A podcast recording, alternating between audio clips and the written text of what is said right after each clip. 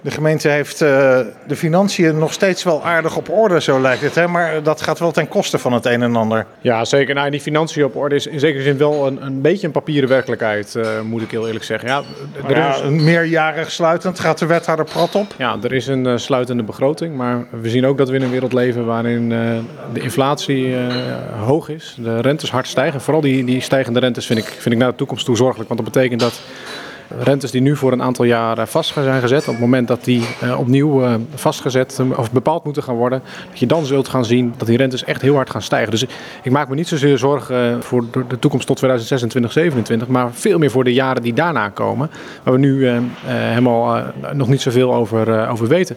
Ook omdat we wel plannen maken voor een aantal investeringen en die, die niet dekken met geld. Bijvoorbeeld voor onze on onderwijshuisvesting, waar tientallen miljoenen in omgaan.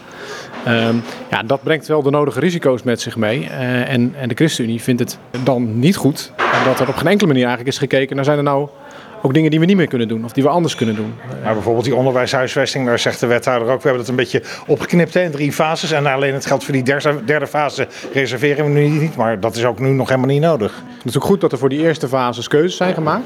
Maar voor die derde fases worden geen keuzes gemaakt. En dat, dat is, nog niet. Nou ja, dat vind ik dus juist zorgelijk. Want er liggen wel plannen, die dekken we niet. Dat betekent dat een volgende college, een volgend stadsbestuur dan maar die dekking moet gaan vinden. Ja, en dat is juist in deze tijd zo, zo ingewikkeld. Zijn die scholen dan bijvoorbeeld eh, de verliezers van uh, dit financiële plaatje? Want dat waren termen die u gebruikte, hè?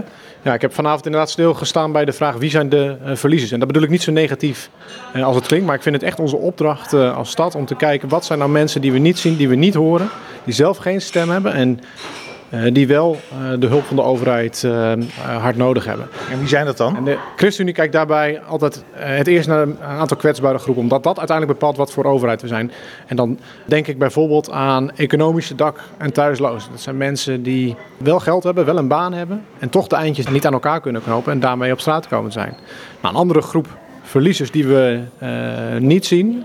En, en wat mij betreft ook niet of niet voldoende helpen, zijn uitgeprocedeerde asielzoekers. Dat is een groep vluchtelingen die in de komende jaren alleen maar zal gaan stijgen. We zien de asielinstroom. Het zijn mensen die nu in de illegaliteit leven, ook in de anonimiteit. Soms bij mensen uh, in een tuinhuis of op de bank of zelfs op straat. Tot een aantal jaar geleden hadden we een bedpad en broodvoorziening. Dat is wat mij betreft de type voorziening dat je in een humane stad als Leiden, een, stad die zich graag presenteert als stad van vluchtelingen, wel moet hebben.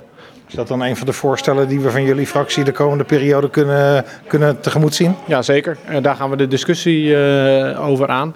En ook dus een actieplan voor uh, de economische dag- en thuislozen.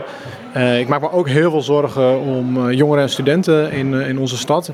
Zeker de wachtlijsten voor specialistische hulp. Dus dat zijn echt voor, voor jongeren die, die echt in psychische nood zijn. Die staan maanden of, of soms wel een jaar op een wachtlijst.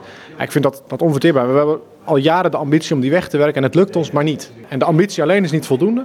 Ik wil daar ook echt concrete uh, acties en plannen gaan zien van dit college.